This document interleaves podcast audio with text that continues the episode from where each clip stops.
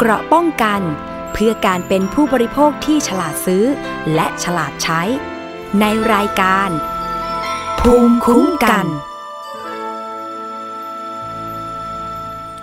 วัสดีค่ะ คุณผู้ฟังขอต้อนรับเข้าสู่รายการภูมิคุ้มกันรายการเพื่อผู้บริโภคนะคะ วันนี้อยู่กับดิฉันชนาทิพไพรพงศ์ค่ะ รับฟังกันได้ผ่านไทย PBS Podcast ไม่ว่าจะเป็นเว็บไซต์ หรือว่าแอปพลิเคชันนะคะ ดาวน์โหลดไป ไว้ในมือถือของคุณได้ฟรีเลยค่ะไทย PBS Podcast หรือสื่อเสียงไทย PBS นั่นเองนะคะ นอกจากนั้นยังสามารถรับฟังผ่านสถานีวิทยุชุมชนที่กำลังเชื่อมโยงสัญญาณอยู่ในขณะนี้นะคะ ทั้งสถานีวิทยุในเครืออาร์เรดิโอวิทยาลัยอาชีวศึกษา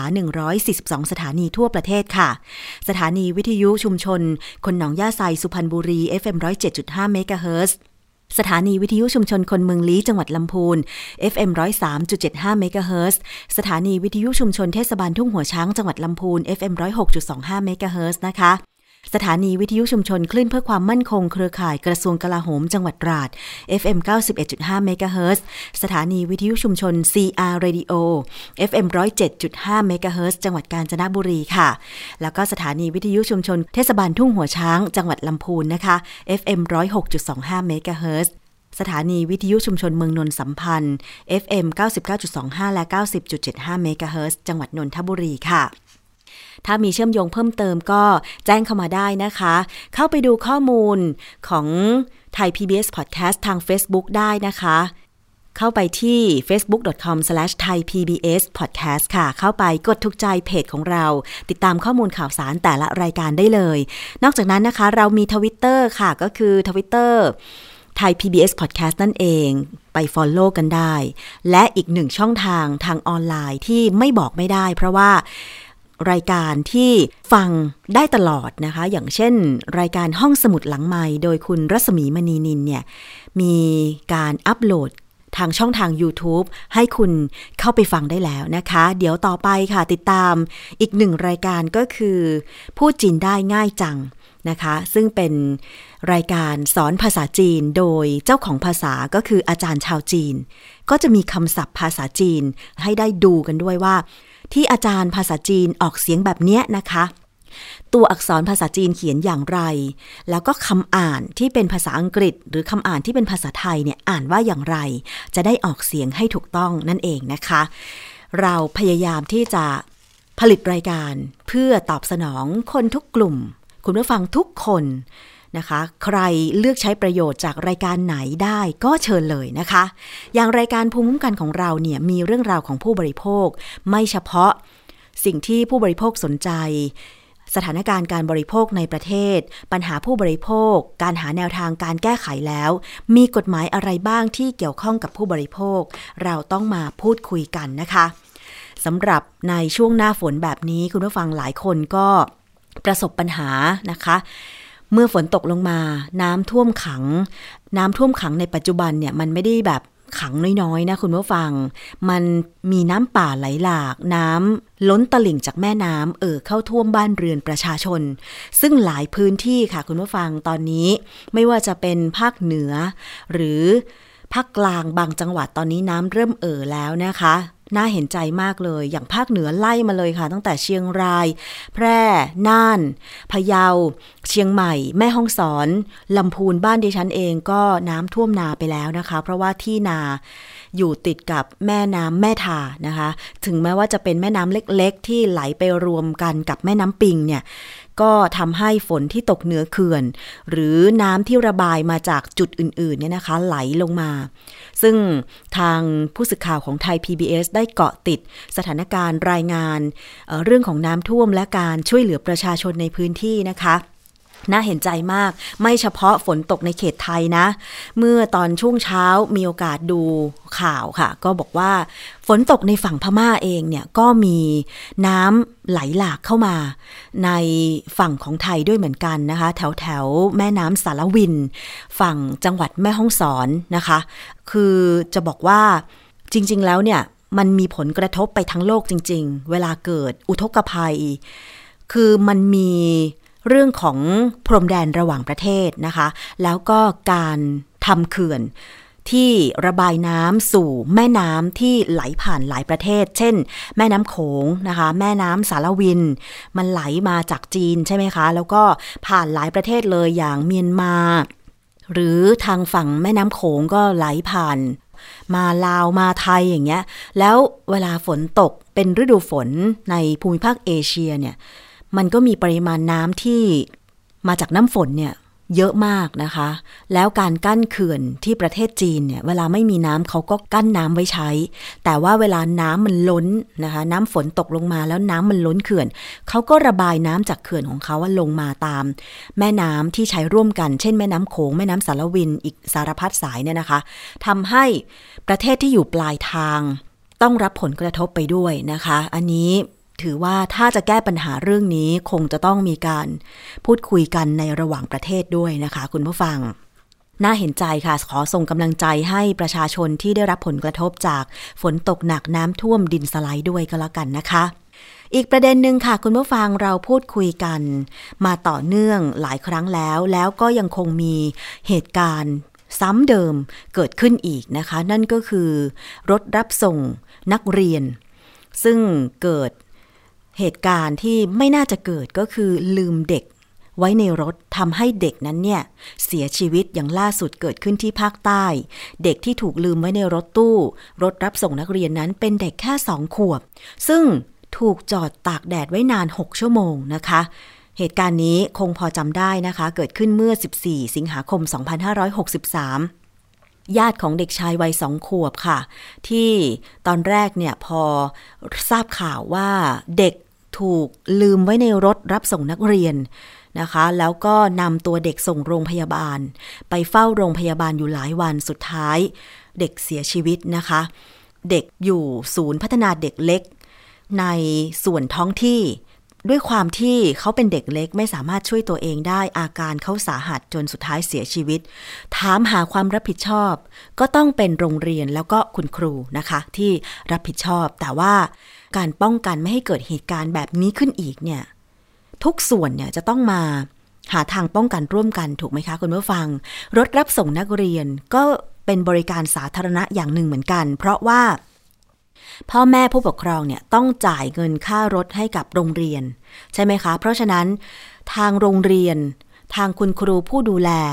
ทางคนขับรถรับส่งนักเรียน มีหน้าที่ต้องดูแล นักเรียน รับจากบ้านไปส่งโรงเรียน รับจากโรงเรียนไปส่งถึงบ้านอย่างปลอดภัย แต่การเกิดกรณีลืมเด็กเล็กไว้ในรถเนี่ยเป็นสิ่งที่ไม่ควรจะเกิดขึ้นอีกเลยนะคะคุณผู้ฟัง เพราะฉะนั้นเนี่ยเราก็จะมาพูดคุยกัน เพื่อหาแนวทางกันต่อไปค่ะ ว่าจะทำยังไงดีเนี่ยไม่ให้เกิดเหตุการณ์ครู หรือคนขับรถรับส่งนักเรียน ลืมเด็กไว้ในรถอีกนะคะ ต้อนรับคุณคงศักดิ์ชื่นไกลลาดค่ะ เจ้าหน้าที่โครงการรถโดยสารปลอดภัย มูลนิธิเพื่อผู้บริโภคนะคะ สวัสดีค่ะคุณคงศักดิ์คะ ครับผมสวัสดีครับ ค่ะ จากการติดตามการทำงานของมูลนิธิเพื่อผู้บริโภคนะคะ ดิฉันก็เห็นว่ามีการลงพื้นที่เพื่อไปพบเครือข่ายผู้บริโภคในภูมิภาคต่างๆ ประเด็นหนึ่งที่พูดคุยก็คือการหาทางป้องกันปัญหา ความไม่ปลอดภัย รถรับส่งนักเรียนไม่ว่าจะเป็นกรณีอุบัติเหตุทางถนน หรือแม้แต่กรณีที่ลืมเด็กไว้ในรถ แบบนี้มีการพูดคุยด้วยความเข้มข้นยังไงบ้างคะคุณคงศักดิ์คะ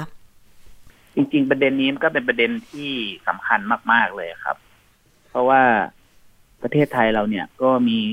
อาจจะเรียกได้ว่าให้โอกาสการศึกษากับกับเด็กฟรีใช่ไหมครับ ค่ะ เป็นการศึกษาขั้นพื้นฐานเนี่ย แต่ว่าในการศึกษาเนี่ยมันไม่รวมเรื่องการเดินทางนะครับ ซึ่งก็ทำให้เกิดปัญหากับ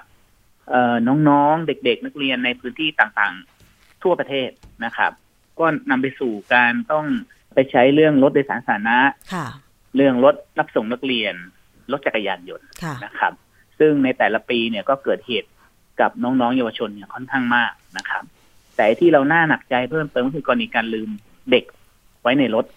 ซึ่งมันเป็นปัญหาซึ่งไม่ควรเกิดขึ้นก็ใช่เพิ่งจะเกิดขึ้นมาเมื่อล่าสุดที่นครศรีธรรมราชใช่ค่ะ ซึ่งมันไม่ควรเกิดขึ้นแบบเนี้ยแล้วความผิดพลาดมันอยู่ที่ตัวระบบ ที่โรงเรียนออกแบบ หรือว่าเป็นที่บุคคล ถ้าเราจำกันได้นะครับ ประมาณสามปีที่แล้วเนี่ยกก็เกิดเหตุลืมน้องกาก้านะคะที่จังหวัดอยุธยาค่ะ ล่าสุดก็เกิดเหตุน้องกองบินที่จังหวัดนครศรีธรรมราชใช่ถามว่าสามปีเนี้ยเกิดการเปลี่ยนแปลงเรื่องการจัดการรถรับส่งนักเรียนไหมในการในฐานะที่ทำงานเนี่ย ก็ต้องบอกว่าโดยภาพรวมยังเหมือนเดิมอืมนะครับเอ่อแม้กระทรวงศึกษาเนี่ยจะมีเขาเรียกว่าระเบียบเรื่องการจัดการเรื่องรถโรงเรียนออกมาเมื่อปลายปีที่แล้วนะครับค่ะแต่ผมเชื่อว่าในหลาย ๆ โรงเรียนเนี่ย ก็ยังไม่สามารถนำระเบียบเนี่ยไปปฏิบัติได้ค่ะนะครับ อันนี้คือซึ่งก็กระทรวงศึกษาครับผมออกระเบียบเรื่องของรถโรงเรียนโดยเฉพาะเลยเหรอคะใช่ครับ ก็จะกำหนดหน้าที่ของโรงเรียนกำหนดหน้าที่ของคุณครูกำหนดหน้าที่ของพี่เลี้ยงต่างๆออกมาครับค่ะซึ่งซึ่งในหลาย ๆ ข้อเนี่ยก็สอดคล้องกับข้อปฏิบัติของกรมการขนส่งทางบกนะครับ ซึ่งก็อาจจะใช้ควบคู่กันได้ แต่ว่าระเบียบตัวเนี้ย โดยการทำงานของเราเนี่ย เราเชื่อว่าหลายโรงเรียนยังไม่พร้อมที่จะนำไปปฏิบัติค่ะซึ่งกรณีของน้องกองบินเนี่ยเป็นศูนย์พัฒนาเด็กเล็กใช่ไหมครับของค่ะเทศบาล ก็อาจจะมีข้อจำกัดเรื่องการนำระเบียบนี้ไปปฏิบัติด้วยไหมรวมถึงจากข่าวเนี่ยเราเองก็พบว่าหัวหน้าศูนย์เนี่ย เป็นผู้ขับรถรับส่งนักเรียนคันนี้เอง โดยรับน้อง17คนไปค่ะ ซึ่งตอนหลังเนี่ยสำนักงานขนส่งจังหวัดก็ออกมาบอกว่า เป็นการใช้รถผิดระเบียบ ไม่ถูกอืหลักเกณฑ์การนำรถมาเป็นรถรับส่งนักเรียนค่ะซึ่งสิ่งต่างๆเหล่าเนี้ยโรงเรียนหรือสถานศึกษาน้องๆ เนี่ย มีอยู่ทั่วประเทศ ซึ่งซึ่งข้อมูลเหล่าเนี้ยผมเชื่อว่าทางกรมการขนส่งทางบกหรือกระทรวงศึกษาเนี่ยก็ยังไม่มีตัวเลขที่ชัดเจนหรือมีการประเมินที่ชัดเจนว่าเรื่องการจัดการให้ถูกต้องปลอดภัยเนี่ยควรจะเป็นแบบไหน ค่ะ ที่ผ่านมาทางมูลนิธิเนี่ยนะคะ ได้ลงไปคุยกับเครือข่าย ที่เป็นโรงเรียนในต่างจังหวัดเอ่อ หลายสังกัดไหมคะ เพราะว่าอย่างกระทรวงศึกษาออกระเบียบ เรื่องรถรับส่งนักเรียนมาเนี่ยแล้วทางศูนย์พัฒนาเด็กเล็กที่สังกัดเทศบาล มันมีรอยช่องต่ออะไรที่ไม่สามารถนำระเบียบตัวนี้ไปใช้บังคับ หรือว่าเป็นมาตรฐานเดียวกันได้ เพราะดิฉันกำลังมองว่า ตอนนี้ศูนย์เด็กเล็กอะค่ะ จากที่พูดคุยกับคุณคงศักดิ์มาเนี่ยสังกัดเทศบาล กับศูนย์เด็กเล็กที่สังกัด ท้องถิ่น ท้องถิ่นอบจอบต อบจ คืออันเนี้ยมันจะสามารถใช้ระเบียบเดียวกันได้ไหม หรือต้องมาคุยกันใหม่ เพราะว่ายังไงมันก็คือประเภทเดียวกันคือศูนย์เด็กเล็กไงคะ แล้วศูนย์เด็กเล็กที่ทางไทย PBS Podcast เคยติดต่อนะคะ ก็คือเออสังกัดกระทรวงมหาดไทย อันนี้มันคือสังกัดเดียวกันไหมอ่าครับ คือศูนย์เด็กเล็กเนี่ยก็จะขึ้นตรงกับองค์กรปกครองส่วนท้องถิ่น ซึ่งอยู่ภายใต้กระทรวง มหาดไทยอยู่แล้วครับอ๋อกรมการปกครองใช่ครับอือฮึแต่ว่าถ้าเป็นเรื่องของการศึกษาเนี่ย ก็อาจจะใช้ระเบียบของกระทรวงได้ คือมฟังดูอาจจะดูงงๆอยู่ะมันดูถ้าเป็นสับสนยังไงไม่รู้ดูซับถ้าซ้อนใช่ถ้าเป็นหลักใช่สูตรการเรียนสถานศึกษาสังกัดอบตอบจ หรือเทศบาลอ่าใช้หลักสูตรของกระทรวงศึกษาได้ แต่ใช่ครับทำไมระเบียบเรื่องรถโรงเรียนนำไปใช้ไม่ได้ ผมคิดว่าน่าจะใช้ได้แต่ไม่ค่อยมีใครใช้กันอืม เช่นเอ่อหลักเกณฑ์การการเป็นรถโรงเรียนหรือรถรับส่งนักเรียนเนี่ย ผมเชื่อว่ากรมการขนส่งทางบกเนี่ยออกมาเพื่อให้ใช้ได้ทั้งโรงเรียนสังกัดสปทโรงเรียนเอกชน หรือโรงเรียน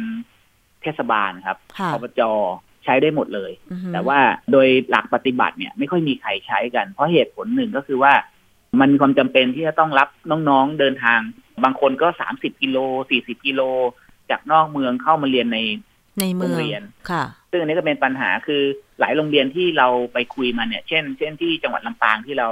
เพิ่งจะไปมาเนี่ยนะครับค่ะโรงเรียนก็ต้องจัดการแบบนี้ไม่งั้นเด็กก็จะไม่ไม่มามีเรียนรถที่โรงเรียนแบบนี้อ๋อเหรอ ก็จะเกิดปัญหาเรื่องการเด็กหารถมาเรียนที่โรงเรียนไม่พีงพออีก ใช่ค่ะก็เป็นปัญหาเพิ่มเติมมากขึ้นไปอีก ถ้าหากว่ารถไม่มีเด็กก็เดินทางมาก็ไม่ได้ถูกไหมฮะก็เป็นอืมปัญหาไปอีกก็นำไปสู่การที่คุณแม่ออกรถมอเตอร์ไซค์ให้ค่ะก็กลายเป็นปัญหา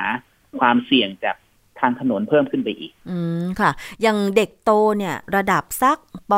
.4 ป .5 ป .6 ขึ้นไปเนี่ย ก็อาจจะไม่มีปัญหานะ ว่าลืมเด็กไว้ในรถใช่ไหมคะ แต่ที่มีปัญหามากที่สุดเนี่ยที่เป็นข่าวก็คือ เด็กศูนย์พัฒนาเด็กเล็กอายุ1ถึง5ขวบ 6 ขวบอย่างเงี้ย เพราะว่าเด็กตัวเล็กบางทีเขาซุกซนเล่นตามซอกหลืบของรถอืมอย่างรถตู้ครับเบาะมันสูงครับอย่างเงี้ย อันนี้ใช่มันจะต้องอบรมครูหรือว่าคนขับรถที่ดูแลเด็กเล็กเป็นพิเศษไหมเพราะดิฉันกำลังมองว่าอย่างกรณีที่เกิดขึ้นล่าสุดเป็นความ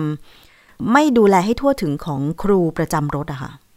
ประเด็นนี้ก็มีการคุยกันนะครับ ว่าเราจะแก้ปัญหาการลืมเด็กไว้ในรถได้แบบไหน ซึ่งพอเกิดทีก็ เขาเรียกว่าล้อมคอกทีนึงซึ่งก็เป็นปัญหาที่แก้ไม่หมดนะค่ะเรามีข้อมูลนะครับว่าตั้งแต่ปี57ถึง61เนี่ย มีเด็กลืมรถ เด็กถูกลืมในรถเนี่ยประมาณ106ครั้ง เกิดจากรถรับส่งนักเรียนเนี่ยก็ไม่เยอะนะครับ ประมาณ4-5ครั้งค่ะนะครับ แต่ว่าการลืมเด็กไว้ในรถส่วนบุคคลกับรถรับส่งเรียนก็มีความแตกต่างกันกรณีลืมน้องไว้ในรถรับส่งเรียนเนี่ยก็จะมีองค์ประกอบ จริงๆ กฎหมายก็กำหนดไว้ว่าต้องมีต้องมีคนขับรถต้องมีพี่เลี้ยงใช่ไหมครับ แต่ในทางปฏิบัติเนี่ยอย่างกรณีน้องกาก้าเนี่ยไม่มีพี่เลี้ยงอือฮึบนรถคนขับลืมเองแต่ในกรณีน้องกองบินเนี่ย มีทั้งคนขับ ซึ่งเป็นหัวหน้าศูนย์แล้วก็มีทั้งคุณครูเวรนะครับ ก็เคยมีการคุยกันว่า เอ๊ะมันควรจะมีการสอนให้เด็กเนี่ย รู้จักการเอาตัวรอดด้วยตัวเองไหมเช่นอือฮึการมีแปรในรถ การมีออด หรือการสามารถเปิดประตูได้เอง หรือในช่วงกรณีเกิดน้องเกิดเหตุน้องกาก้าใหม่ ๆ เนี่ย ก็มีการทำแอปกันเยอะมากนะครับค่ะตำรวจก็ทำแอปขึ้นสามารถที่จะตรวจสอบ หรือทำให้เด็กมีเขาเรียกมีสัญญาณออกมาได้ สามารถที่จะเปิดรถเองได้ หรือมีสัญญาณส่งไปถึงคุณครูได้กรณีน้องกาก้าเมื่อสามปีที่แล้วเนี่ย หลายฝ่ายพยายามเขาเรียกว่าพัฒนาเครื่องมือออกมานะครับค่ะแต่ว่าพอหลังจากนั้นก็หายเงียบไป แล้วก็เพิ่งจะมาเกิดเหตุกับน้องกองบินอืมขึ้นมาเนี่ยครับค่ะ คือ ก็ดีนะคะในการที่จะสอนเด็กให้เอาตัวรอด แล้วก็ผู้ใหญ่พัฒนาเทคโนโลยีที่จะทำให้เด็กนั้นสามารถส่งสัญญาณ เพื่อขอความช่วยเหลือกรณีลืมไว้ในรถ แต่มันติดที่ความรู้เดียงสาของเด็กสิคะความไร้เดียงสาของเด็กใช่อย่างสองขวบอย่างเงี้ยเขาจะใช้เป็นเหรอเขาจะรู้เหรอว่าสมมุตินั่นน่ะอะครับในรถมีปุ่มขอความช่วยเหลือสักปุ่มหนึ่งเขาก็คงไม่รู้อะค่ะ ว่าปุ่มนั้นคือปุ่ม ให้ความช่วยเหลือ มันต้องอยู่ใช่ที่ครับผู้ใหญ่มากกว่าหรือเปล่า ในการใช่ที่จะสอดครับส่องให้ท่วนถี่ว่าเด็กลงจากรถหมดหรือยังใช่ครับ คือเราเคยเสนอข้อมูลพยายามจะพัฒนาโรงเรียนต้นแบบที่ทำเรื่องการจัดการเรื่องรถรับส่งนักเรียน เช่น นอกจากการใช้ระบบพี่เลี้ยง ซึ่งเป็นตัวบุคคลคนขับทำหน้าที่พี่เลี้ยงร่วมร่วมแล้ว แล้วมีพี่เลี้ยงซึ่งเป็นเด็กโตในรถเนี่ยมาเป็นช่วยดูอีกชั้นหนึ่งเนี่ย การมีระบบเชื่อมต่อระหว่างคุณครูประจำชั้น ซึ่ง ซึ่งก็จะมีข้อมูลลิงก์กับพี่ที่ขับรถว่าเอ๊ะตอนนี้รับเด็กมาครบทุกคนแล้ว ส่งถึงโรงเรียนทุกคนแล้วคุณครูก็ตรวจสอบอีกทีถ้าคุณครูพบว่าเด็กคนไหนขาดเรียนเนี่ย คุณครูก็สามารถตรวจสอบไปที่คนขับรถ หรือทางครอบครัวได้ทันทีว่า เด็กคนนี้ที่ไม่มาเพราะอะไรอะไรประมาณเนี้ยครับอือฮึซึ่งระบบเนี้ยสามารถจัดการได้ แต่ว่าการทำงานของข่ายของผู้บริโภคเนี่ย อาจจะเรียกว่าเป็นการเริ่มต้นแล้วก็ทำงานได้เป็นบางโรงเรียน ซึ่งยังไม่สามารถครอบคลุมได้ ทุก ๆ โรงเรียน ซึ่งซึ่งซึ่งเราอยากจะพยายามทำข้อเสนอเนี่ยถึงทางกระทรวงศึกษาหรือทางองค์การขนส่งทางบกอะครับ ว่าการให้ความสำคัญในส่วนตรงเนี้ยอาจจะเป็นจุดเริ่มต้นหนึ่งนะเพื่อไม่ให้ป้องกันเพื่อเพื่อแบบป้องกันไม่ให้เกิดเหตุการณ์แบบเนี้ยอืมขึ้นอีกเพราะว่าเป็นความสูญเสียรุนแรง แล้วก็สามารถครอบคลุมปัญหาอื่นๆ เพิ่มเติมได้ด้วย ก็ดีนะคะ การทำงานเชื่อมต่อ เพราะบางทีรถรับส่งนักเรียนก็ไม่ใช่รถของโรงเรียนใช่ไหมคะ เป็นรถของใช่ครับเอกชนภายนอก หรือบางทีเป็นรถของลุงในหมู่บ้าน ที่ใช่ครับรับส่งเด็กในหมู่บ้านในตำบล แล้วก็เอาเด็กไปส่งที่โรงเรียนในเมือง คือเด็กโตเนี่ยดิฉันก็ยังว่าไม่น่าห่วงเท่ากับเด็กเล็ก อย่างเด็กอนุบาลอะไรอย่างเงี้ยนะคะ ก็จะคลายความกังวลใจของพ่อแม่ได้ส่วนหนึ่งว่า โรงเรียนกับรถรับส่งนักเรียน คนขับรถ หรือแม้แต่คุณครูดูแลประจำรถมีการ ความร่วมมือ มีการติดต่อกันอยู่เป็นประจำ ก็จะทำให้เวลาเด็กหายเป็นหนึ่งคนอะเด็กอยู่ที่ไหนนะ หาในโรงเรียนไม่เจอ อยู่ในรถโรงเรียนหรือเปล่า ซึ่งบางทีเนี่ย คนขับรถโรงเรียนในต่างจังหวัดอะไม่ได้จอดรถแถวแถวๆโรงเรียนไงอย่างที่ลำพูนนะใช่ครับมันไม่มีที่จอดรถเอ่อหน้าโรงเรียนไว้รอสำหรับรับนักเรียนกลับตอนเย็นเนี่ย บางคนนะ เอารถไปจอดในบริเวณวัดอย่างเงี้ย แล้วก็คนขับก็เอนหลังพักก่อน พอสามโมงเย็นก็ตระเวนรับเด็กตามโรงเรียนต่างใช่ๆอย่างเงี้ย มันเป็นธรรมชาติของเด็กต่างจังหวัดนะคะของรถโรงเรียนต่างจังหวัดคือผมก็อยากจะบอกว่าจริงๆแล้วปัญหาการลืมน้องๆไว้ในรถเนี่ยเป็นเสี้ยวหนึ่งเองนะครับค่ะของปัญหาเรื่องรถรับส่งเรียนทั้งหมดเลยค่ะยังไม่รวมถึงปัญหาโครงสร้างรถนะครับอือฮึเรื่องการจัดการค่ะเรื่องคุณภาพเอ่อของพี่ๆคนขับ หรือความเสี่ยงที่ เป็นความเสี่ยงที่ไม่ปลอดภัยที่คุณพ่อคุณแม่เนี่ย ไม่เคยรับรู้เลยกรณีน้องกองบินเนี่ย มีกรุ๊ปไลน์ของครอบครัวของคุณพ่อคุณแม่กับคุณครูด้วยนะครับค่ะแต่อันเนี้ยยังไม่สามารถเอามาเป็นเครื่องมือในการจัดการเรื่องความปลอดภัยของน้องได้เลยอืมอันเนี้ยผมคิดว่าอาจจะเป็นเรื่องสำคัญที่กระทรวงศึกษาต้องทบทวนจริง ๆ ว่า การจัดการที่ให้ถูกต้องปลอดภัยเหมาะสมกับทุก ๆ พื้นที่ในการทำงานเรื่องรถรับส่งเรียนเนี่ยอืมมันควรจะเป็นแบบไหน เพราะว่าเราต้องยอมรับว่าระบบขนส่งสาธารณะในบ้านเราเนี่ย ในต่างจังหวัดเนี่ยต้องเรียกว่าล้มเหลวแล้ว เพราะงั้นเนี่ยไม่มีแน่นอนที่จะพาน้องๆจากชานเมืองเข้ามาในเมืองได้ทัน บางพื้นที่ในจังหวัดลำปางเนี่ย ต้องวิ่งรถรับส่งเรียนสองรอบอืมนะฮะพอสองรอบในระยะทางมากกว่า 20 กิโลเนี่ย น้องก็มาสายใช่ เอ๊ะมันควรจะทำยังไงปัญหาเหล่านี้ เพราะว่าระบบการศึกษาบ้านเราอย่างที่ผมเรียนให้ทราบไปแล้วว่า ส่งเสริมให้มีการศึกษาขั้นพื้นฐานฟรีค่ะแต่การฟรีเนี่ยไม่รวมถึงการเดินทางเลย มันควรจะมีการ สนับสนุนงบประมาณในการเดินทางเป็นรายหัวให้กับเด็กไหมค่ะอย่างน้อยก็ทำให้เขาสามารถจัดการการเดินทางได้ รวมถึงคุณพ่อคุณแม่ที่มีบุตรเนี่ยก็สามารถที่จะบริหาร หรือหรือหรือมีงบประมาณตรงเนี้ยในการหนุนเสริมให้เขาสามารถให้น้องๆ สามารถเดินทางได้อย่างปลอดภัยได้ เห็นด้วยนะคะกับการจัดสรรงบประมาณ เกี่ยวกับรถรับส่งนักเรียน อาจจะเป็นนำร่องโรงเรียนที่อยู่ในจังหวัด แล้วก็ต้องมีนักเรียนจากต่างอำเภอเข้ามาเรียนอย่างเงี้ยใช่ไหมคะ โดยเฉพาะให้ความสำคัญกับเด็กเล็กเนี่ยดิฉันว่าเด็กเล็กเขาช่วยเหลือตัวเองไม่ได้ ส่วนเด็กโตอาจจะรู้เรื่องบ้างแล้วอะไรอย่างเงี้ยเขาก็ช่วยเหลือตัวเองได้อย่างเงี้ยนะคะ ปัญหามันค่อนข้างซับซ้อนมาก แต่ว่าจากการทำงานของเราเนี่ยเราเองพบว่า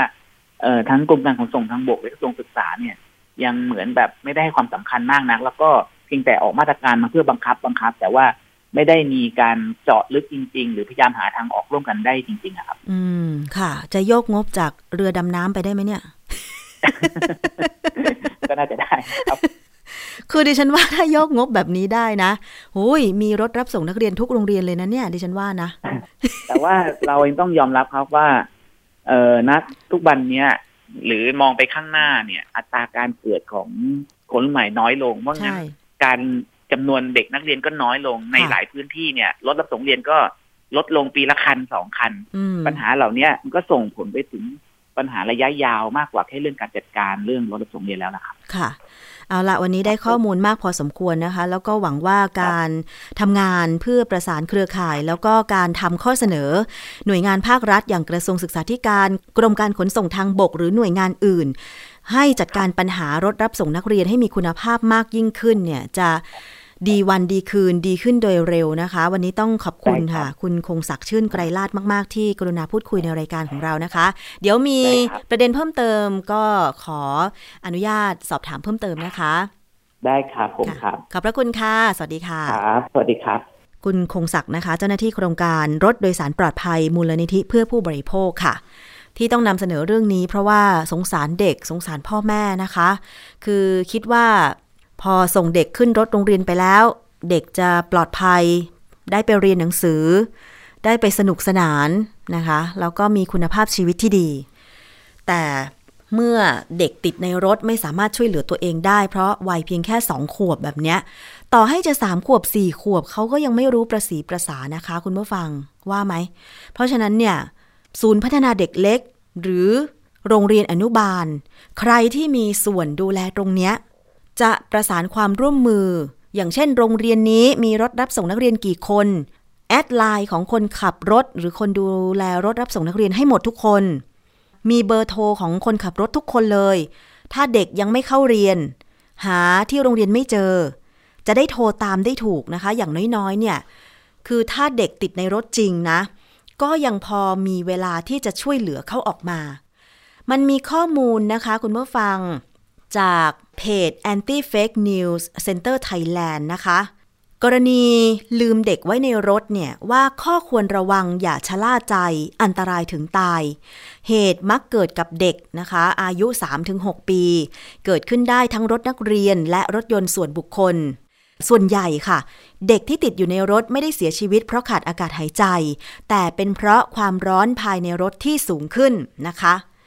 ซึ่งหากเด็กติดอยู่ในรถ กลางแดดเพียง 5 นาที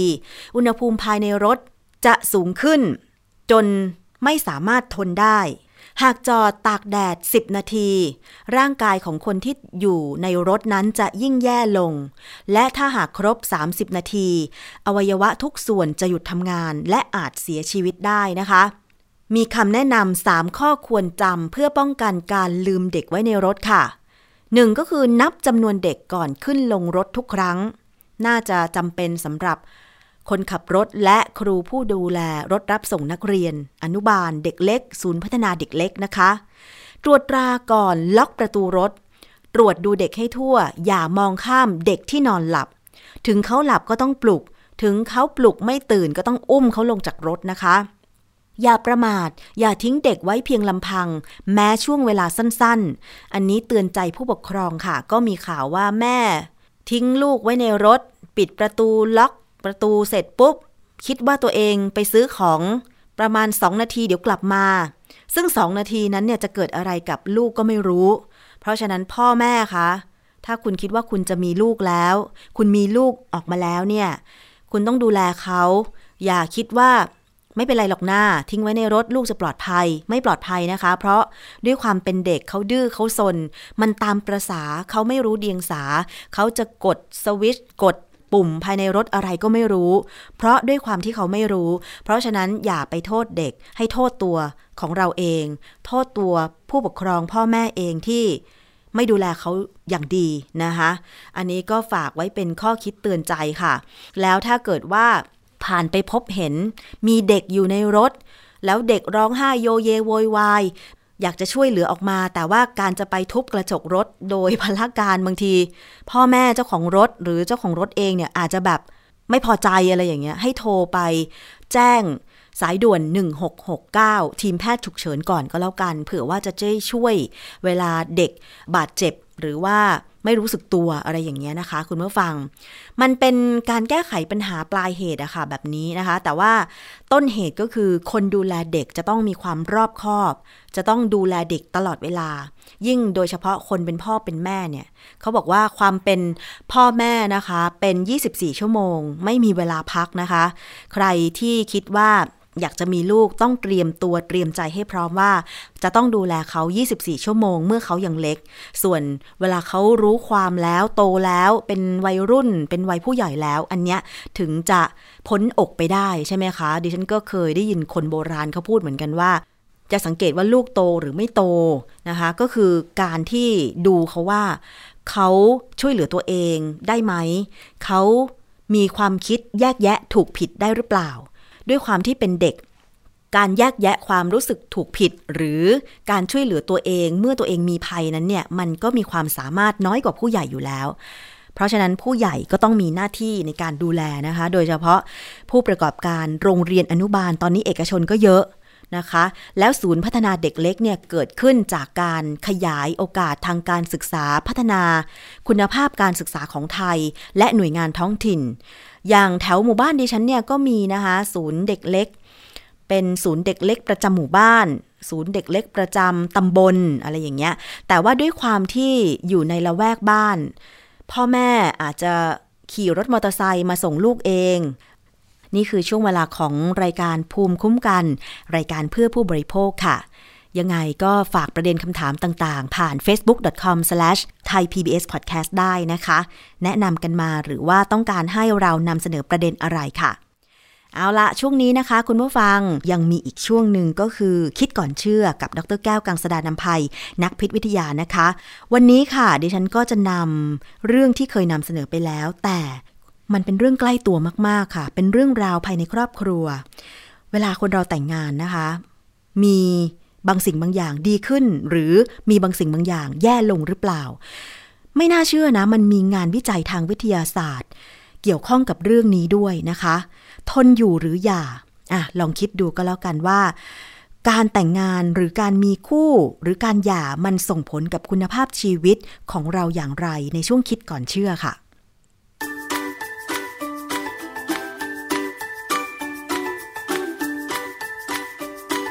ช่วง คิดก่อนเชื่อ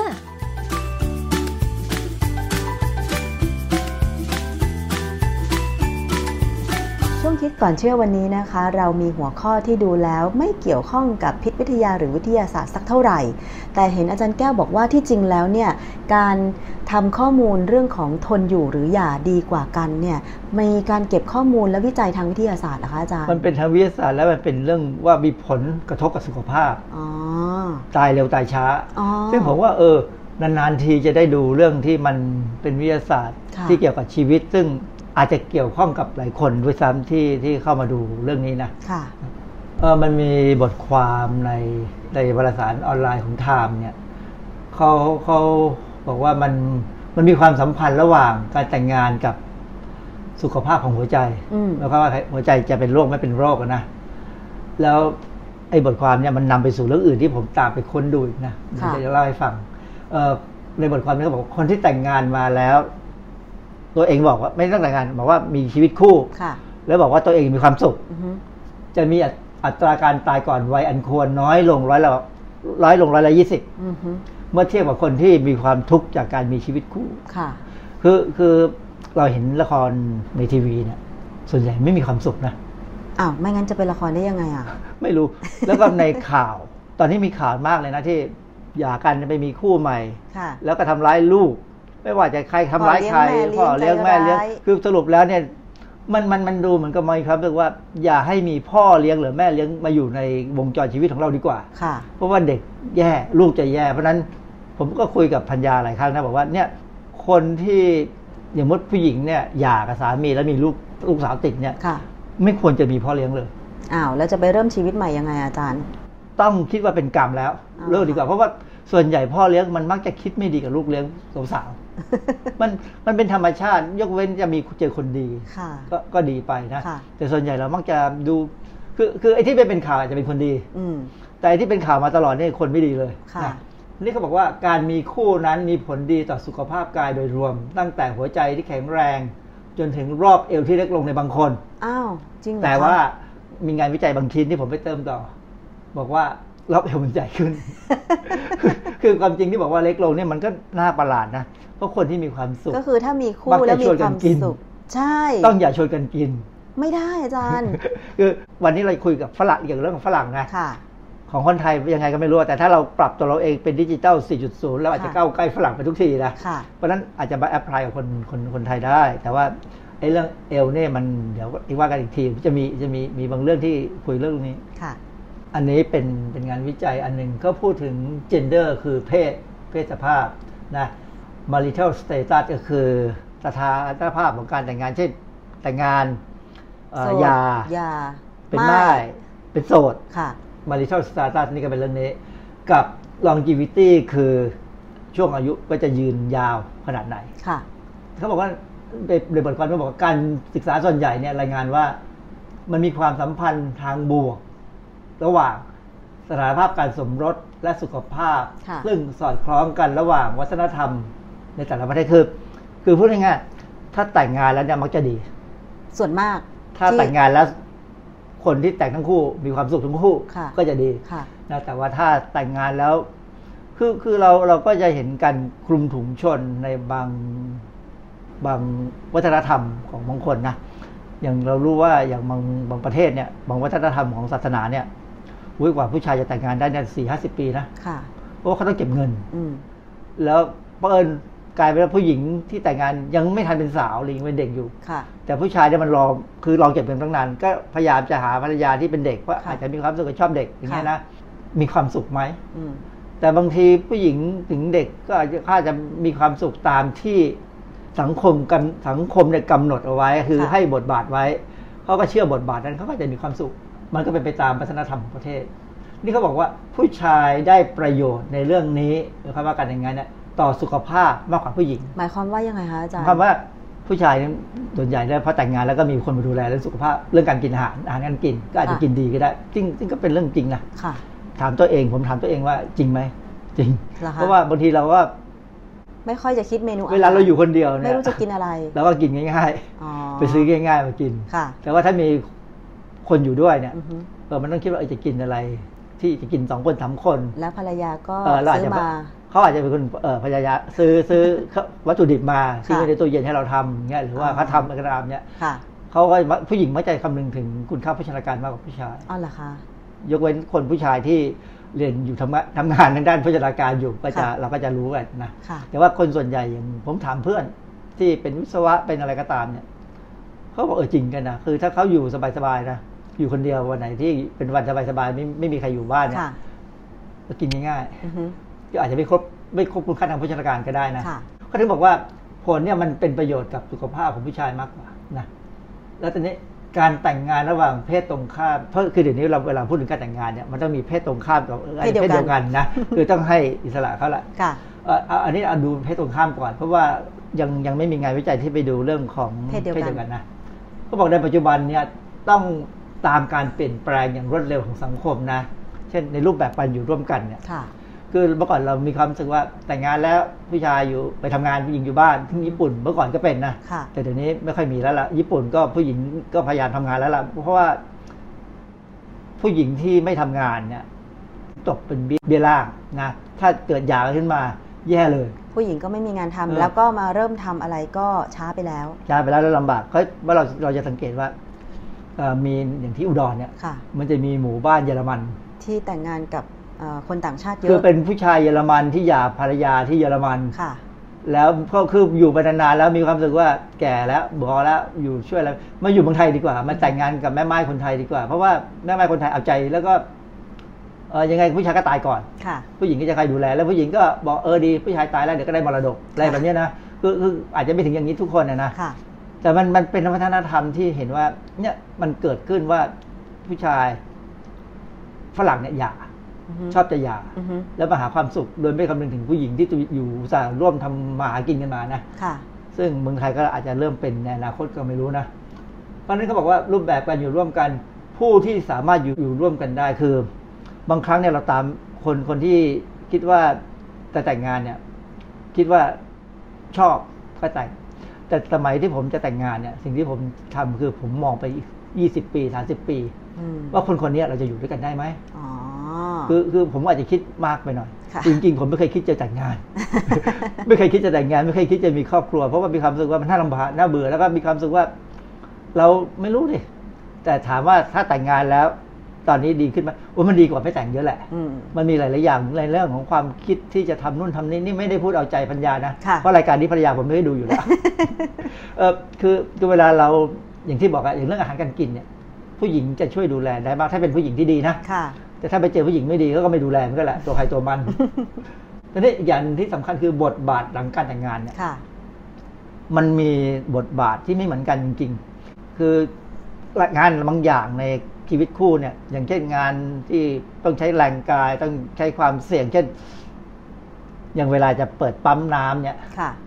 ผมเนี่ยต้องเป็นคนเดินไปเปิด ก็เป็นหน้าที่ของผู้ชาย เพราะว่ามันต้องออกไปนอกบ้าน ผู้หญิงไม่มีแรงสจะวิตช์เปิด ไม่ใช่เปิดปั๊มนั้นเปิดสวิตช์อ๋อคือสวิตช์มันอยู่นอกบ้าน แล้วมันต้องส่องไฟฉายเดินไปเปิดอ๋อคือไม่เข้าใจว่าตอนที่ทำบ้านเนี่ยมันทำอย่างนี้ได้ไงนะสวิตช์อยู่นอกบ้านเออ ผมก็ผมก็รับเปิดต้องเป็นหน้าที่ลของอาจารย์ซึ่งเป็นผู้ชายเพราะมันต้องไปเปิดตอนประมาณทุ่มหนึ่งมืดๆเงี้ยนะมืดมืดๆผู้หญิงออกนอกบ้านไม่ได้เออจริอังนตรายก็ก็เราก็ทำกันคือผู้ชายโดนงูกัดไม่เป็นเลยแต่ว่าก็ก็ทำเราไม่เข้าสึกว่าเราต้องทำค่ะแต่ว่าถ้างานบางเรื่องเนี่ยแม่บ้านจะเป็นคนทำใช่นะเพราะฉะนั้นมันก็เป็นบทบาทว่าถ้าเราทำตามบทบาทได้เนี่ย ชีวิตมันอยู่ได้แน่ๆแต่บางบ้านสลับบทบาทกันนะอาจารย์ถ้าสลับสลับแล้วอยู่มีความสุขก็ไม่มีปัญหาบางครั้งเนี่ยจะสังเกตผู้ชายไปล้างจานเลยอ่าฮะซึ่งอันเนี้ย ผู้หญิงต้องล้างจานอยู่ตลอดเวลา ซึ่งมันไม่ถูกอ่าใช่ ซึ่งซึ่งผมผมว่ามันไม่ถูกเนื่องจากว่า ความจำที่เราเคยไปอยู่สังคมของฝรั่งเนี่ยนะค่ะฝรั่งคู่ไหนที่ทำแบบผู้ชายล้างจานเนี่ย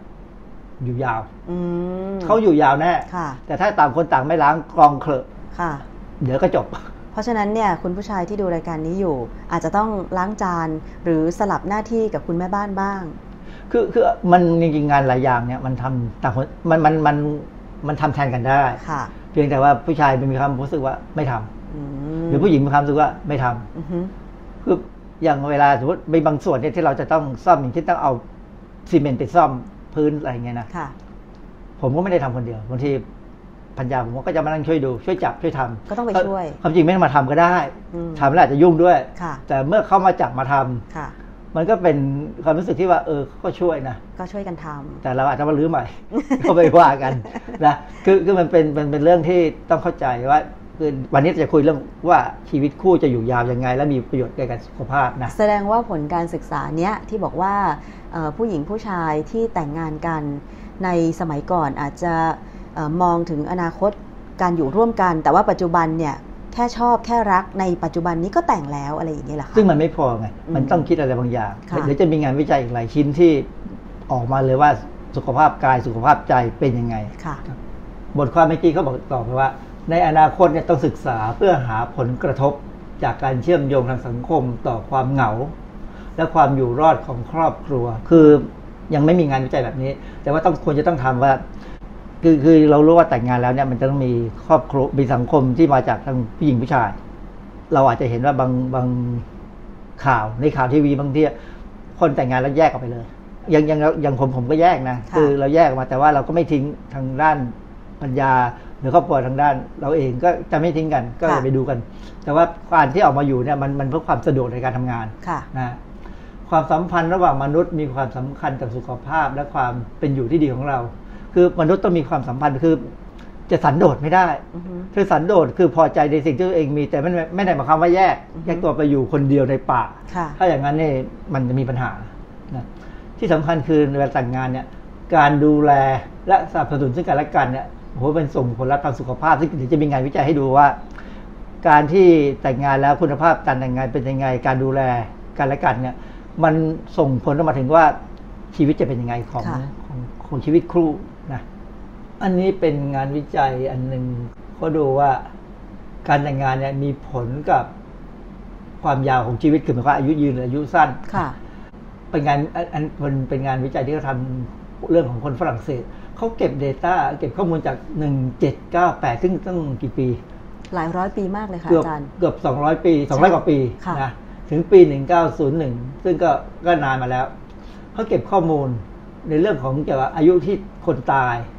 แล้วคนที่ตายนั้นเมื่อแต่งงานแล้วมีความสัมพันธ์อย่างไรระหว่างการสมรสและความร่ำรวย ความจริงเขาคงไปถาม ไอ้ทายาทต่าง ๆ ที่สืบมาว่า คือคือคนคนฝรั่งเนี่ยบางทีเขาก็จดบันทึกเรียกว่าจดจดจดมีเจอ r n a l ของตัวเองนะค่ะหรือเราเรียกว่าจดไดอารี่ก็ตามนะค่ะจดบันทึกเอาไว้แล้วก็สามารถจะไปดูไปดูข้อมูลพวกนี้ ก็พบว่าการแต่งงานมีความสัมพันธ์เชิงบวก กับอายุไขโดยเฉพาะกับผู้ชาย คือพูดง่ายๆเหมือนกับว่า ถ้าผู้ชายไม่แต่งงานเนี่ย ตายเร็วอืมมันมันอาจจะกินไม่ดีอยู่ไม่ดีก็ได้มั้งค่ะอะช่วงอายุที่ยาวหรือสั้นเนี่ยขึ้นกับผลของชีวิตคู่ เพราะเวลาแต่งงานไปแล้วเนี่ยถ้ามีความสำเร็จในการแบ่งภาระหน้าที่เมื่ออยู่ร่วมกันเนี่ย แล้วก็มีเหตุผลทางเศรษฐกิจช่วยยืดอายุ คือเราจะสังเกตว่าในในโบราณเนี่ยเวลาเราเราดูหนังย้อนยุคเนี่ยนะผู้ชายทำงาน หรือเป็นทหารหรือไปทำอะไรก็ตามที่ดูแลอะไรที่มันใหญ่ ๆ ที่ต้องใช้แรงกายที่ใช้ความกล้าหาญเนี่ยแล้วผู้หญิงแม่บ้านก็จะดูแลเรื่องการเล็กๆกิน้อยๆเล็กๆน้อยๆกินอาหาร แต่แต่เท่าคือคือเมื่อก่อนเนี่ยผมไม่เคยเข้าใจคำว่าค่ากรรมศาสตร์คืออะไรอืมหรืออู้กับข้าวค่ะเอากับข้าวจริง ๆ แล้วไม่ใช่นะค่ะค่ากรรมศาสตร์นี่คือการดูแลทุกอย่างที่อยู่ในบ้านทั้งหมดค่ะ ตั้งแต่จริง ๆ มันดูตัดแม้เย็บกระทั่งเสื้อผ้า บ้านหลังคารั่วไหมแต่ค่ะว่าหลังคารั่วผู้หญิงไม่ปีนนะก็เรียกผู้ชายมาทำอะนะค่ะแต่ว่าผู้หญิงที่ต้องดูแลค่าค่ากรรมศาสตร์นี่คือการดูแลทำให้ครอบครัวชีวิตของครอบครัวมีความสุขทำกับข้าวกับปลา ที่เมืองนอกเนี่ยที่ที่มหาวิทยาลัยที่ผมไปเรียนผมอยู่เนี่ยผมไปรัฐยูทาห์ซึ่งเป็นรัฐที่ให้ความสำคัญที่สุดกับเรื่องของครอบครัว เพราะว่าคนในยูทาห์เนี่ยเป็นพวกมอร์มอนค่ะพวกหมอมอนนี่จะให้ความสำคัญกับการเรื่องของครอบครัวเลยเป็นอันดับต้นนะไอ้ College of Family Life หรือ หรือจริงๆก็คือคณะทางด้านคากรรมศาสตร์เนี่ยค่ะของของมหาวิทยาลัยที่ผมไปเรียนเนี่ยอยู่อันดับต้นๆของประเทศ เพราะว่าเขาสอนทุกอย่างที่ทำให้ครอบครัวมีความสุขค่ะ ซึ่งผมจริงเป็นเรื่องสำคัญนะค่ะสำคัญว่าถ้าเราถ้าถ้าแม้กระทั่งในการเรียนไม่ว่าระดับประถมมัธยมเนี่ย ถ้าเราเอาเรื่องพวกนี้ใส่เข้าไปเนี่ยค่ะ คนที่เด็กที่เรียนจบออกมาแม้อาจอาจจะไม่ถึงมหาวิทยาลัยเนี่ยแต่มีความสามารถในการทำให้ครอบครัวมีความสุขได้เนี่ยค่ะ บ้านเมืองเราจะดีขึ้นอืมเมื่อก่อนนี้ผมไม่เคยนึกว่า เออทำไมเราต้องไปหัดเรียนตัดเสื้อผ้าตอนค่ะเรียนอยู่ชั้นมัธประถมปลายทำไมเราต้องเรียนทำแกงไก่ต้มข่าค่ะในมัธยมต้นค่ะทำไมนะว่าซื้อกินก็ได้นะแต่ปรากฏว่าคิดไปคิดมาถึงตอนเนี้ยถึงรู้ว่ามันมีเพราะบางประโยทีชน์เราต้องมีโอกาส อย่างตอนนี้ผมต้องทำกับข้าวบ่อยค่ะเพราะว่าบางทีเราก็อยู่บ้าน แล้วคนอื่นก็ออกไปนอกบ้านค่ะเวลาทำกับข้าวซึ่งโดยที่ไม่มีประสบการณ์มาเลยเท่าไหร่เนี่ยต้องนั่ง ใช้จินตนาการว่าแม่เขาทำยังไง ต้องคือใช้จินตนาการไม่ได้ค้นหาในอินเทอร์เน็ตไม่เหรสอนคะใจ คือคือกับข้าวไทยจริงๆไม่มีอะไรอย่างแกงเผ็ดเงี้ยค่ะมีเครื่องแกงก็ซื้อเครื่องแกงที่เครื่องเครื่องแกงที่มันดูดีที่ที่อร่อยทำแล้วอร่อย แล้วก็ใส่เนื้อหมูใส่เนื้อผักอะไรตามที่มีอะค่ะแต่ต้องนึกถึงจินตนาการว่าแม่เขาทำไงอือฮึคือมันมีลำดับการทำค่ะ ถ้าเราลำดับไม่ถูกพอาหารก็ไม่อร่อยค่ะนะก็ ก็ใช้จินตนาการคือจจดริงสูตรมาก็ได้นะคะๆจดอาจารย์สูตรหรือว่ามีวิธีการทำจริง ๆ แล้วถ้าไม่เคยเห็น มันก็ทำแล้วได้ไม่ดีเท่าที่ควรนะค่ะเพราะฉะนั้นจริง ๆ เนี่ย เรื่องทางทางการกรรมฐานเนี่ยควรจะสอนในเด็กประถมปลาย แล้วก็ให้แล้วผู้ก็ชายมัธทำยเป็มนต้ด้นวยแล้วทุกคนต้องเรียนหมด อืมเพราะว่าเดี๋ยวนี้จะบอกว่าจะให้ผู้หญิงทำกับข้าวเนี่ยบางทีมันก็ทำไม่ไหวนะค่ะผู้ชายก็ต้องทำบ้างค่ะเพราะฉะนั้นเขาบอกว่าอายุสั้นยาวจะขึ้นอยู่ความสำเร็จของการแบ่งภาระหน้าที่ และที่สำคัญเขาบอกคนทั่วไปมักเลือกคนที่น่าจะมีอายุยืนมาเป็นคู่ครอง เราจะรู้ได้ล่วงหน้ายังไงเพราะชีวิตอจจะรย์ได้มีความสุขคืออ่าคนนี้เราดูแล้วโอ้โหดูสุขภาพเมื่อสมบูรณ์ดูแข็งแรงดูหน้าตามที่มันพูดยาก ใช่ แต่ถ้าเราเราดูบรรพบุรุษเขาว่าอายุยืนไหมแต่ปัจจุบันมันมีมันเป็นพันธุกรรมนะอ๋อเหรอมันเป็นคะพันธุกรรมค่ะพันธุกรรมว่าถ้าบรรพบุรุษอายุยืนเนี่ยคนนี้ลูกหลานควรก็จะอายุยืนก็ควรด้วยถ้าถ้าไม่มีอุบัติเหตุอะไรเกิดขึ้นนะค่ะอันที่หนึ่งอันที่สองเนี่ย ถ้าเป็นคนที่ไม่กินเหล้าไม่สูบบุหรี่ค่ะ ก็ควรจะอายุยืนกว่าคนกินเหล้าสูบบุหรี่อืมถ้าเป็นคนที่ไม่ชอบแว้น ก็อาจจะไม่แว้นตายอือฮึเห็นไหมแบบแบบเนี้ยมันมันมันมันมันดูสิ่งแวดล้อมดูลักษณะเนี้ย เพราะฉะนั้นเขาบอกว่าคนทั่วไปเนี่ย มักจะเลือกคนที่ดูจะอายุยืนค่ะเพราะถ้าอายุยืนเนี่ยชีวิตก็ครอบครัวก็จะดี อืมผู้หญิงอาจจะเลือกผู้ชายแบบนั้นค่ะแต่ผู้ชายอาจจะคิดไม่ถึงบางทีนะค่ะจากบทความเมื่อตะกี้เนี่ย เขาบอกว่าความมั่งคั่งก่อนตายเนี่ยค่ะมีความสัมพันธ์อย่างชัดเจนกับอายุไขของคนที่เป็นโสดหรือตายในเมื่อแก่อืมคือพูดง่ายๆมีสตังค์ไว้ก่อน ก็จะดีอ๋อถึงแม้คือเป็นโสดหรือแต่งงานก็ขอให้มีสตังค์ไว้ก่อนเออแต่ถ้าคนที่ไม่ค่อยมีสตังค์ก็จะตายเร็วคืออาจคงเครียดแหละนะเพราะฉะนั้นจะมีสตังค์ได้ไงถ้าไม่ทำงาน ใช่ จะมีสตังค์ได้ไงถ้าไม่รู้จักเก็บใช่ ปัญหาของเราปัจจุบันนี้ที่เห็นรู้เลย เรามีหนี้สิน ครอบครัวอะไรใช่ไหมใช่สูงขึ้นนี่ครัวเรือนหนี่ครัวเรือนเยอะสูงขึ้นค่ะดูดีใช่ไหมเศรษฐกิจหมุนเวียนดีใช่ไหมใช่แต่จริงๆแล้วมันผิดกับที่เราเคยศึกษามาเราเคยถูกสอนสอนมาว่าอดอดออมใช้เพื่อจำเป็นค่ะและตอนนี้เราพยายามส่งเสริมนะให้คนใช้แบบใช้จ่ายใช้จ่ายแบบฟุ่มเฟือยฟุ่มเฟือยไม่เลือกหน้ามีเท่าไหร่ใช้ให้หมดค่ะหรือว่าใช้เงินในอนาคต โดยการไปใช้ดิจิตอลแทนค่ะคือคือซื้อของด้วยบัตรเครดิต ซื้อของด้วยไอ้มือถือเนี่ยค่ะ มันตัดสินใจง่ายอืมแต่ถ้าต้องควักเงินขึ้นมาเป็นแบงค์แล้วต้องมานั่งจ่ายเนี่ยเออเราจะรู้สึกเลยว่า อืม เราจะจ่ายทำไมอะ ต้องจ่ายไหมอืมนะหลายๆครับก็เก็บใส่กระเป๋าเดินออกมาค่ะนะเพราะฉะนั้นผมเป็นคนไม่ใช้เงินดิจิตอลอือฮึผมไม่ใช้บัตรเครดิต เพราะผมมีความรู้สึกว่า ผมต้องเก็บเงินไว้อ่าฮะเพื่อจะได้ตายช้าอ๋อตามเปเปอร์นี้ที่เขาบอกไว้นะมีอีกอันที่น่าสนใจ ผู้ชายที่แต่งงานกับผู้หญิงอายุน้อยกว่า จะมีอายุยืนยาวกว่าแต่ทางตรงข้าม ไม่มีผลกับผู้หญิง อ้าวทำไมเป็นอย่างนั้น ผู้หญิงแต่งกับผู้ชายอายุน้อยกว่าก็ไม่ได้ตายช้าหรือตายเร็วอาจจะตายเร็วกว่า ตายธรรมดา แต่ผู้ชายที่แต่งงานกับผู้หญิงอายุน้อยกว่า จากการสำรวจเนี่ยเขาคงเจอว่าเออมันมันคงต้องพยายามหวงกลางมั้งอืมคือกลัวว่าเดี๋ยวถ้าตายเร็วเดี๋ยวพัญญาไปมีสามีใหม่อ๋อ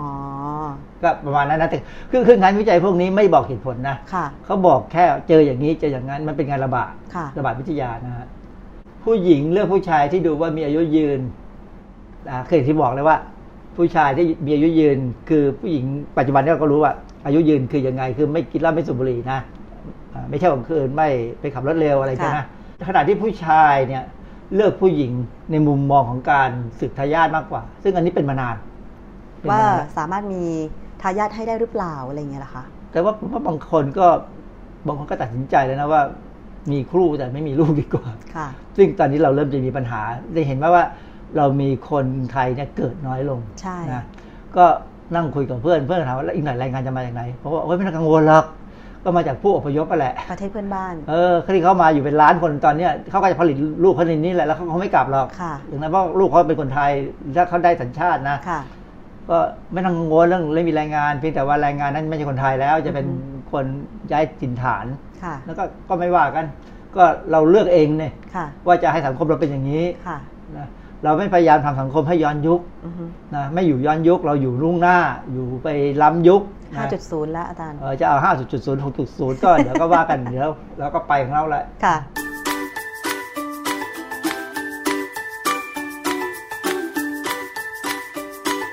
ช่วงคิดก่อนเชื่อ